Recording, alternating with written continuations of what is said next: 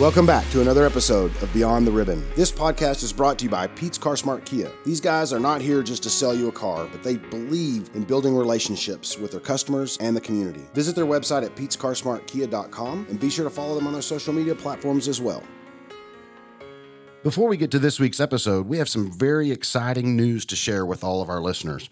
Palace Coffee Company here in Amarillo and Canyon has chosen us as the Cause Latte recipient for April, May, and June. Now, April's cause drink is called the Blue Bonnet, and I've had it, and it is really, really tasty. So, get by Palace Coffee because $1 from every cause latte is donated to 24 Hours in the Canyon to go to help local cancer survivors at the Survivorship Center. Now, there's four locations you can go to. There's one in Canyon that is on the square.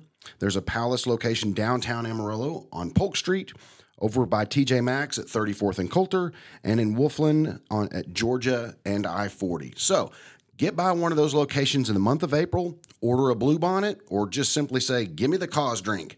And we will actually get some money to help local cancer survivors.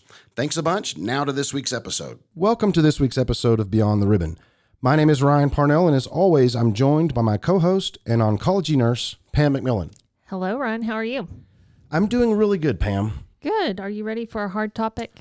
You know, yeah, Maybe an uncomfortable one? it, it is. And, and I know this has been one that we've wanted to do for quite some time. Hmm We have. You know, um, sometimes information is always important. Um, educating our people are, is the most important thing. And so um, when people ask me about hospice or palliative care, it's kind of an uncomfortable topic because we don't want to talk about death and dying. Yeah.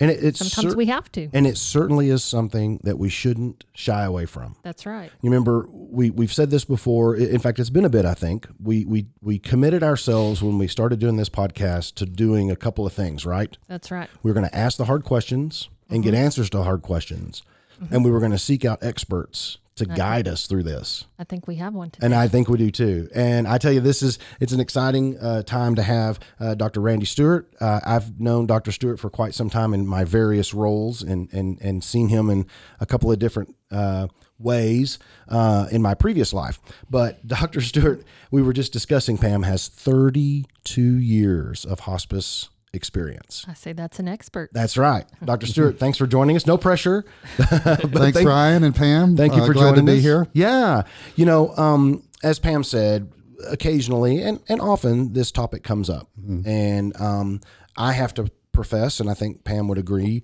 I I am certainly not an expert. Even after I've done my homework a little bit, I know. I still have questions. Still kind of confusing. It is so. Help us, Dr. Stewart. Help our listeners. Let's just kind of start like we always like like to say at the basics, and let's Okay. kind of get a, a ground floor understanding of the difference between hospice care and palliative care. Okay. All right.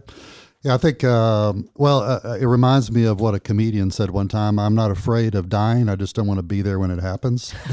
uh, and I think we can all relate to that. Sure. Um, and it is a difficult you know, subject. Um, I've been there with my own family and had family in hospice. So um, it's tough, but uh, it's, it's a, none of us are going to escape that. So I think we have to deal with it. So I think the easiest way to kind of differentiate between hospice and palliative care is to start with hospice and work our way back. Okay. Uh, and I'll give you kind of the textbook definition, and then maybe I'll give you some more details of it may make more sense to you. But so basically, hospice care is an interdisciplinary approach to the care of patients who have advanced illness with a high symptom burden who are in the last six months of life. Okay, and I think the key is the last six months of life define hospice, you know, versus palliative care. Right. And one thing I tell people is that, that when we uh, certify somebody under like hospice Medicare, which is a special program, what we're certifying is if this illness follows its normal course, the majority of people will not live six months. And, and I say that because we sometimes have people in hospice a year or two years. I was just thinking that. Yeah. I was just thinking that. Yeah, and sometimes, I, as I tell patients, uh, a few of you will graduate out of hospice, and I'll see you in four or five years. Uh, and I've had that happen, you know, more than once. So it's not a death sentence if you get if you get to hospice. And so one of the things we quote is that you know there are studies, and one of the most famous one is one on stage four lung cancer. People that had hospice or palliative care instead of just traditional care actually lived longer. Um, and I kind of liken it to you know if, if you were going to run a marathon, if I could get you ahead of time and I could hydrate you, you know, get you on some carbs, get you ready, train you, uh, and you enter that marathon, you're gonna you're gonna live longer and do better. If you come to me in the last two miles of the marathon, I can't help you. Yeah. I mean, I might drag you across the finish line, but I can't help you. Sure. And so that's kind of the idea, I think, with hospice. Um, and if we move back, uh, palliative care, which is, you know, it's been around almost as long as hospice. It started in the early 70s um, in England and then moved over. But most people aren't familiar with it, and that includes doctors and, and other people.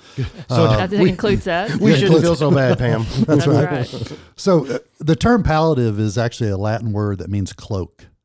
So it's to kind of cloak or cover or put on a coat. So it's it, it's basically the idea is is we're we're taking care of the entire patient.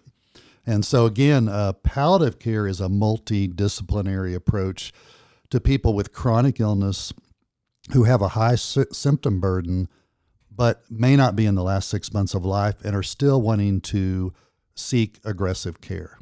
Okay, so that's kind of the textbook Right. definition.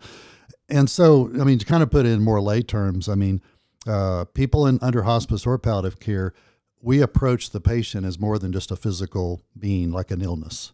We look at their spiritual uh, side, emotional side, psychosocial side, financial side, symptoms, you know, illness, and we have a whole team that addresses all those uh, ideas, knowing that people do better, live longer, and have better quality of life if you address the whole person. Right.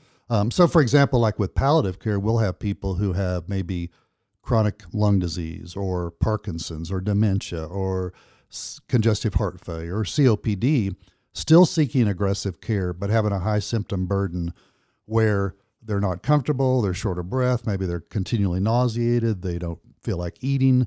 And so palliative care approaches all of those things along with spiritual issues, psychosocial issues to take care of the entire patient. Um, so, really, the big difference between hospice and palliative care palliative care, you can still be seeking aggressive care, and you're not certified that you're in the last six months of life. Some people in palliative care will be in it two months, and some will be in it five years. Um, so what it's what it's not, it's it's not to treat just chronic pain syndromes. So these are people who have chronic illnesses that you can't fix, can't cure, and eventually we're going to take their life, but it may be, you know, years down the road. And I guess the other thing I would point out, um, hospice, especially in palliative care, are not a place. So sometimes I, I have people say, I don't want to go to hospice. Yeah. Right. Yeah. Uh, I mean, hospice is not like a physical building. It, I mean, the vast majority of our palliative care patients and hospice patients are at home. We're home. Um, you know, studies in the U.S. show that well over 80% of people say they would prefer to die at home, but in reality, less than half actually do in the U.S. So, you know, our goal is to try to decide you know, what do you want? What are your plan of care? What are your wishes? What are your desires? And then try to fulfill that through whether it be palliative, Palliative. care or hospice care. So I guess with palliative care, it, there's, you know, with well, let me back up. With hospice, there's there's a time frame. Correct. Um, with palliative care, you said they may be on it for, for years and years and Mhm. years. Is there a, a, a starting point, or is you know in our in our case we're talking with cancer survivors, so maybe during treatment is is that a, a, a an appropriate use of palliative care? It would it would be, and I mean I've gotten referrals from people, and especially those who have, like I said, a, a fairly high symptom burden. Right. So that might be shortness of breath if they're lung cancer. Uh, you know, uh, somebody with con- uh, with can- with another kind of cancer may have recurrent nausea or vomiting or anorexia. You know, not not feeling like eating. So those are things that we can sometimes provide during the course of therapy, uh, and sometimes then they don't need it if the therapy ends and you know you palliate them. What's always interesting to me, and I know this is more geared towards patients with uh, with cancers and malignancies, but in in palliative care, we found that um, one of the highest symptom burdens of pain is people with congestive heart failure, which you wouldn't think. Yeah. Why do you have pain with congestive heart failure? But Right. when you when you do studies across the board, uh, patients with congestive heart failure complain of pain. And that's one of their biggest symptoms, other than shortness of breath. So, yeah, so during a treatment phase, and, and I do get referrals from people who are undergoing chemotherapy that's somewhat palliative, meaning that they don't think they can cure, but maybe they can they can uh, control it for a number of years. Uh, but they have a fairly high symptom burden, either from the cancer or many times now from the chemotherapy, or chemotherapy. the, or the immune therapy that they're getting. Right. Uh, and that's an appropriate uh, role for palliative care. So why do you think there's a stigma of people going to hospice? Well, I mean, I think it's uh, I think it's the stigma of uh, death uh, in the U.S. is uh, just uh, you know people don't deal with it well, and it's kind of had a, a you know obviously negative connotations. Like I said, nobody's going to escape it, but I think that's part of the reason. And you know, there's even places um, that have changed the name of their palliative care and hospice to supportive care because the negative connotation of either hospice or palliative they've heard about. So supportive care, which is really what it is, Yes. sounds better. Um, but I think I think people don't understand it, and a lot of patients I talk to, and doctors and family members, would say, "Well, we can't do anything more for you, therefore go to hospice." Mm-hmm. Oh, Okay. yeah. The way it's phrased. Yeah. Set set that expectation up front. Exactly. Whereas as a hospice doctor, we would say, we're going to do every bit as much for you. In fact, maybe more than what you've been getting. Because, I mean, the, man, the mantra of hospice has always been, we're going to help you live until you die. So, you know, we're going to, we're going to make your, your quality of life as good as we can till you take, until you take your last breath. That's and, uh, important. Yes. yeah. Oh yeah. And and we see people all the time who have, like I say, a high symptom burden, and and we get them, you know, controlled. I'll never forget. I'll brings up a story that uh, I had a patient. He was he was a this is years ago, a farmer from Dalhart, and and we talked to him about hospice. He had lung cancer, very short of breath, had all kinds of symptoms, and I told him he needed to go to a hospice for him his case inpatient. And I mean, he was probably 75 or 80, but he cried like a baby. And I said, look, it's really not, it's not what you think. So he came down to the, our old inpatient unit, and five days later, he felt like a new man. And I went in that day and I talked to him and I said, you know, I, I think you're ready to go back home to Dalhart to your farm. He cried like a baby. He said, I don't want to leave here. he said, You have bad. done more for me in five days than I've, you know, Right. symptom wise. And that's that's many times what we what we see. I mean, not everybody has that outcome. Right. But I would say everybody is the majority of patients and families are pleased that my loved one is finally comfortable, which they maybe haven't been for a year or two. Yeah, that was my next question. Was talk with us if you can uh, in in general terms about what goes on in in a hospice setting. You know, Okay. it's at their house, Uh-huh. um, and you know you're talking about making them comfortable Mm-hmm. and how that particular farmer you know felt better than he had in, in forever. Mm-hmm. Can can you explain a little bit of that? Yeah, so you know, hospice is primarily, um, like I said, most of it's at home, like you said. It's certainly mostly nurse driven, with help of nurse practitioners and physicians. But like if you're in if you're in a hospice program, your nurse is going to come to your home uh, usually two to three times a week, depending on your symptoms. Sometimes every day if you're having a, a, a- really high symptom burden or problem. Assess your symptoms. Try to anticipate you know what's going to come up try to you know if you if you're get sh- shortness of breath try to anticipate let's get that started on treatment this minute not wait till three days or four days where you'd have to go to the emergency Playing room catch up. Play catch up exactly. And then also we have aides we have social workers who are coming out to address financial issues because sometimes obviously chronic illness creates financial burdens Sure for families and so we can help them kind of maneuver the system of how do you address this. You know patient we have patients who are on chronic oxygen and we have to get Xcel to say okay if there's a power outage your yours isn't going to be affected or if you don't pay your bill it's not going to be shut off because you're you know you've got oxygen that's required so all these different things spiritual care people that go out and address spiritual issues with family. And, you know, obviously in this, in Amarillo now, I mean, we have Christians, we have Muslims, we have Buddhists, we have a little bit of everything. So we have to address all those things. Yeah. Um, I can't imagine trying to meet all of those needs. yeah, I mean it's it's a challenge, and and we, we have great community support, Support. to help that.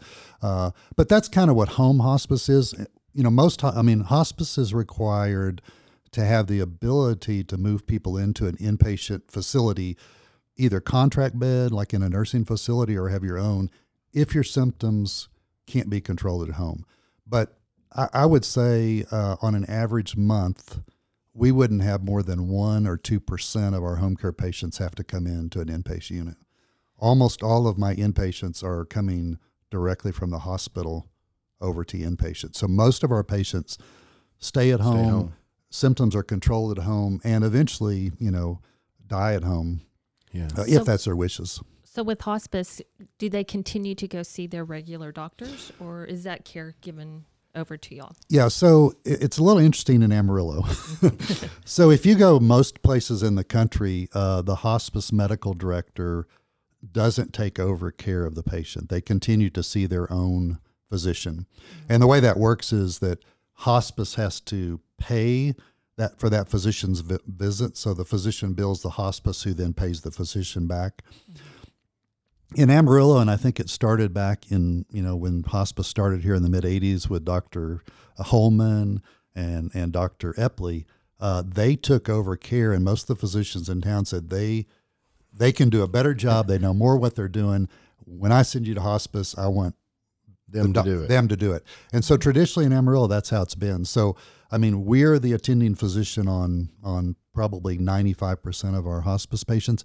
You can go see your personal physician, or if you want to go see your oncologist to get a another opinion. Um, for example, I had a patient. Uh, it's been probably two or three years ago. He uh, he was a younger man with colon cancer, uh, stage four, high symptom burden, wasn't eating, uh, lots of pain, just uh, for the most part bedridden when we got him in the inpatient unit, and because of that, not a candidate for uh, therapy. Right. Um, we got his symptoms and pain controlled, and within about a week, he was up walking around eating. um, actually, went home under hospice, started gaining weight. I went out and saw him, and I was like, "Wait a minute, you know this, This is isn't uh, right." this isn't right." Um, so we got him back into his oncologist, and he said, "Yeah, he's a candidate for palliative chemotherapy now." We signed him out, and and he lived. I can't remember exactly, but it was at least three years Wow. longer. Um, and it was only because you know his symptom burden was so high, and we got it controlled. So, you know, sometimes we do that. We have to, you know, we send patients back, or we kind of reevaluate. You know, things aren't changing the way you would expect them to change. You know, sometimes we have to do diagnostic studies to kind of see is this really what the doctor thought it was to start with. So, so it's not like you come to hospice, we put you on morphine, throw away the key, and and Yeah. uh, Snow you over. exactly. That's that's the that's you're kind of- incoherent and exactly don't recognize it. right Yeah. right. I think that's what most people think, think so, whenever too. you say the They word do. hospice. I think so too. They do. I They do. And I mean, obviously, we use a lot of narcotics for pain management, but but not to the point of making patients where they're not coherent and, and can't function and those kind of things. And and that I mean, I, I even get that from doctors doctors that they say, oh, well, you're just going to send them to hospice. just gonna- give- yeah, and uh, and that's that's not you know with the way we do things. And having had family members in hospice, I mean, I would never. You know, practice that way, and I would say the majority of hospices across the country don't. Yeah. But it's Um, the goal is quality. Exactly. Exactly. Yeah.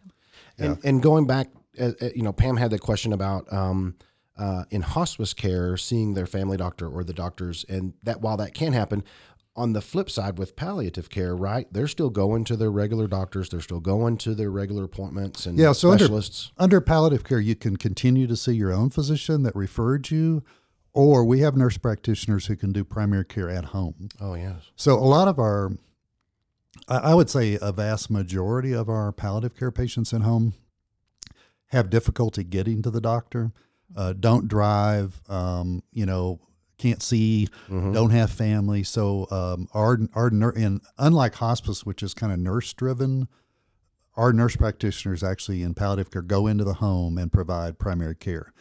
and most of them are in home health, so we can we can have blood draws at home. We can typically get portable X-rays at home if we need them. Sure. Um, I mean, the goal in palliative care is to manage the symptom burden and keep people out of the hospital and the emergency room because, I mean, nobody wants to be there.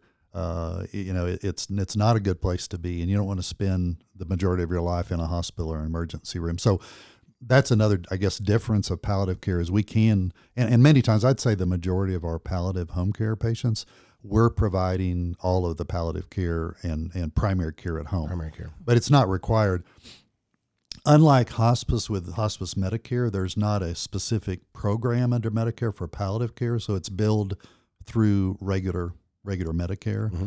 And so it's just like if you were going to your doctor in the office, except we're coming to your home, the nurse practitioner is coming to your home. More convenient. I was about to say that is super convenient. Yeah, yeah. Especially for, you know, like I said, we, we do have patients that certainly can go to the doctor and want to go to their primary care doctor and, and we're fine with that. We just kind of, you know, we get, we, I guess to discuss that up front so we know where where are you going to get the majority of your primary care? Is it us? Are we seeing you mainly for for pain or some symptom, or are we providing the entire thing? And so we work with the primary care doctors that refer these patients or the oncologist or whoever it might be to make sure. One thing I'm noticing here, Pam, and I don't know if our listeners are noticing, but there's a lot of um patient driven pieces and parts in Mhm. both palliative and hospice. What do you want? You know, what do you, ha- what are your wishes? Mm-hmm. What are your what's your plan and what do you have? And and I think that that is so cool because um, we've talked about how often in in oncology, the minute you hear the words you have cancer, you you basically turn the keys over of your schedule, your life to your oncologist at mm-hmm. that moment. Very few decisions that you can make. Right. Mm-hmm. Right. And I think that's incredibly unique. I, you know, kind of knew a little bit about hospice, maybe that, you know, my wish is this or I want that, but yet there's so much. I didn't realize that with palliative care being able to be seen by a nurse practitioner at your house. So now that we know the difference between the two, um, and we have listeners listening thinking, man, I need to be on palliative care, how does one go about signing up for palliative care? So the the best thing to do is talk to your oncologist or primary care doctor, whoever's providing the majority of your care, and ask them, you know, do you think I'm that that would be appropriate for me? And and usually we we like to have a physician or mid level referral. Sure. Um, you know, sometimes patients call, which is fine. I mean, the the BSA Hospice of the Southwest and palliative care in the same building, so they can call that the BSA Hospice of the Southwest and ask for the palliative care office. If we get a if we get a patient or family member call, which is fine, we will we will talk to the primary care doctor or oncologist, get records, and make sure everybody is on board and on the same page and is in agreement uh, before we you know would sign somebody in. But they can they can reach out to us if they want to, and then we can take it from there and discuss it with their physician or their mid level or whoever's doing their primary care or oncology care.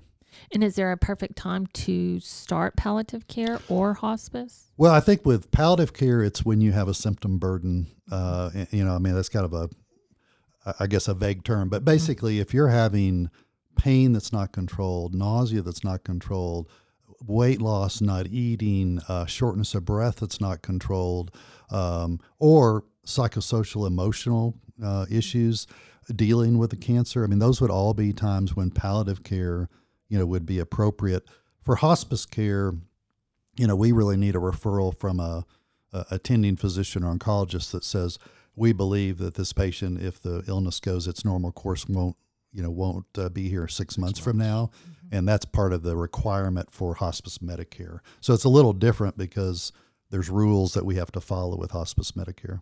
And so now with hospice, um, I know it's not just treating the patient; it's also support for the family. Correct? Exactly. Yeah, that's why I said the kind of the multidisciplinary, interdisciplinary, because we know that a, a patient is not just a lone person that uh, you know is just independent out there floating in space. That you know families deal with grief a- and the illness, you know, and the caregiver deals with that. So we address all of those issues, other you know, beyond just the patient, uh, to try to make the quality of the experience and quality of life as good as possible. Yeah, I I can only imagine some of the discussions that take place you know, in and around a hospice setting, but I can also imagine they're very powerful and very uh, meaningful for everyone involved. I, I just, I, I just can't help but think that, um, you know, there, there's, it's not just the patient that needs assistance or needs um, help, if you will. Uh, it's the family as well. Oh, for sure. Yeah. I mean, the families are sometimes the most stress in my uh, experience, uh, much more stress sometimes than the patients. So, and, and one of the things we do in palliative care and hospice is one of the first discussions you have is goals of care. You know, one, who would you want to make decisions if you couldn't? Um, I mean, that's a critical thing. Uh, you know, during COVID, it became even more critical Sure. because we would get these people, you know, in the emergency room or the hospital with no family around, and um, sometimes they couldn't tell us. So, one of the first things we do in both hospice and palliative care is kind of establish a hierarchy. Who, who's your decision maker if you can't make decisions? What are your goals of care if you're in palliative care?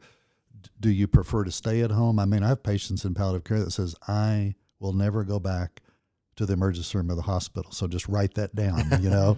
uh, and, and I'm fine. You know, I'm like, Yeah. okay. And then there's some that say, no, if I get sick enough and you can't manage it here, I'm fine with going back. So a lot of it's establishing, you know, those goals of care up front in both palliative care and hospice, whatever your expectations, what's important to you, um, and kind of getting that uh, so that everybody understands. Ryan, I think it's a lot of communicating. Pam, that word, that word, that word comes up in what ninety-five to ninety-nine percent of our our podcast, doesn't it? It does. You know, and I think it's sometimes hard for um, patients currently going through treatment that are metastatic to communicate with their family their wishes. And um, when is that time where you don't have that guilt to say, I don't want any more treatment, and the family can be okay with that? Yes. Yeah, I think that's one of the hardest decisions and things I face in hospice, especially, is a patient who, in, in private, says, "I'm tired of fighting this. I just want to be comfortable. I don't want to keep doing this." And then when husband or wife show up, they won't say that. Right. And I know what they really feel, uh, yet they don't want to disappoint family or kids or whatever, and which is perfectly understandable too. So is maybe palliative uh, like a stepping stone for those patients? I think it really is. I mean, you know, part of the problem I think in hospice in the U.S. is the idea is we get, you know, we get patients hopefully with months left to live that we can really make a difference, but. Uh, uh, the majority of hospices in the country get those patients in the last week or two of life, Yeah. and and it's you know like I said, it's kind of goes back to the uh, analogy of the marathon. Is if I get you in the last mile of the marathon, I can't do much to to to improve your your time. Um, so that is so I think it is a stepping stone, and it it kind of gets people used to the idea and used to the people, and they they understand it's not they don't have to fear it. It's not something to be afraid of. Uh, that it's really going to help me have better quality of life, and so I, I think it is a good stepping stone. You know, I think Pam, part of the deal, and as you hit on the head right off the bat about the stigma and and the negative connotations. I mean, I can't tell how many times, and I know Pam, you hear it too.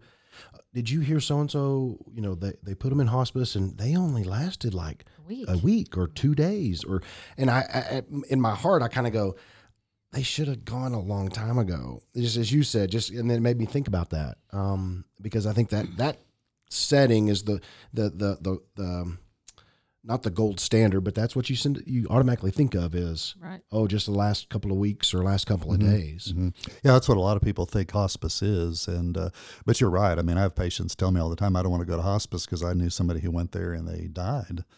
Um, but a lot of that is goes back to that idea is where you know people come to hospice when they're in the last week of life, not when they have six months, you know, to to live, and with palliative care, maybe even two or three years to live. Right. Um, and it doesn't palliative care doesn't interfere with the treatment plan that you're undergoing. It's it's an additive. Uh, you know, it's an additional cloak, uh, so to speak, uh, to help patients through those chronic illnesses. Pam, one thing that just struck me too, and, and as you said about you know sh- sharing your wishes and, and and those things.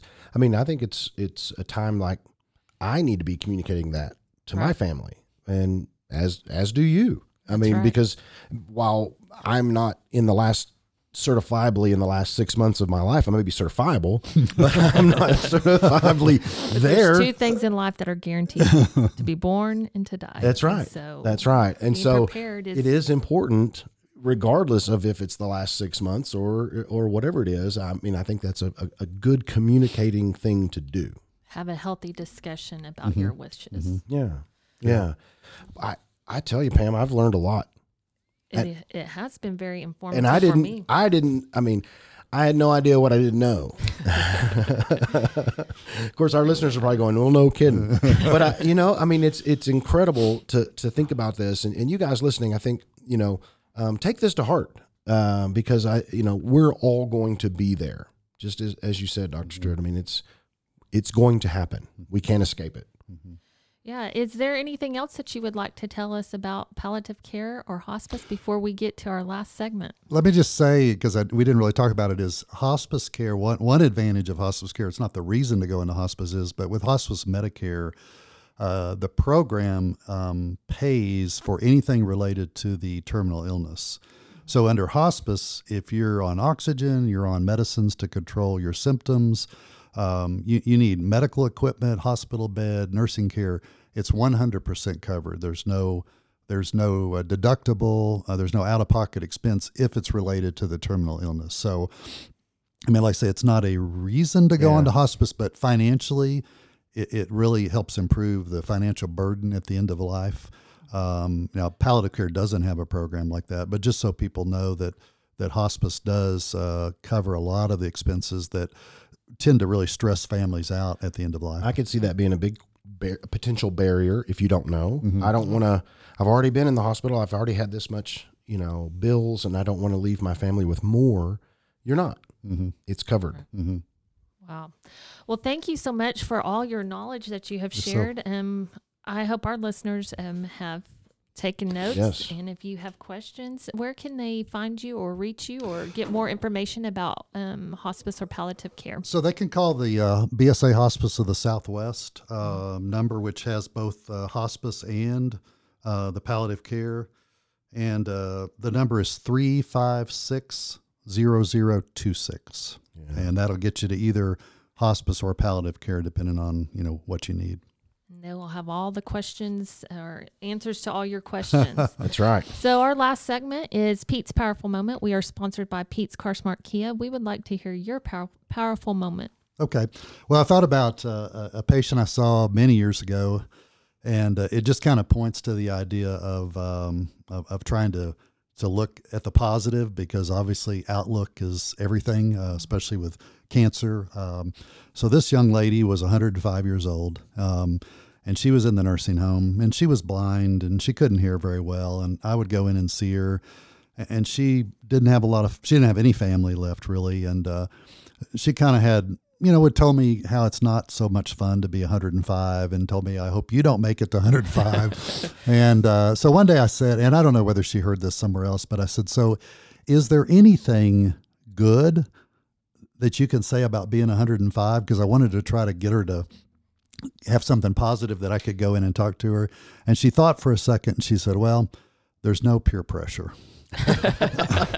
and uh, and I said, you know, you're right. That's a that's a that's a good thing. We're going to grab a hold of the no peer pressure and, and go. And it reminded me of uh, there was a famous doctor a few years ago, uh, a number of years ago. You probably know him. His name was Hawkeye Pierce Oh yes. of Mash. Of Mash. Um, Pam, you're too young. yeah, You you're don't. too young, Pam. We'll uh, we'll fill you in later.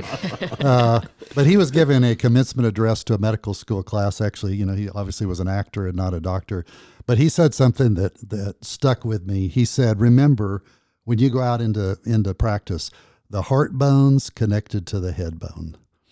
Um, and that's kind of stuck with me. That you know, that's that's really that's so important when you're dealing with patients and family.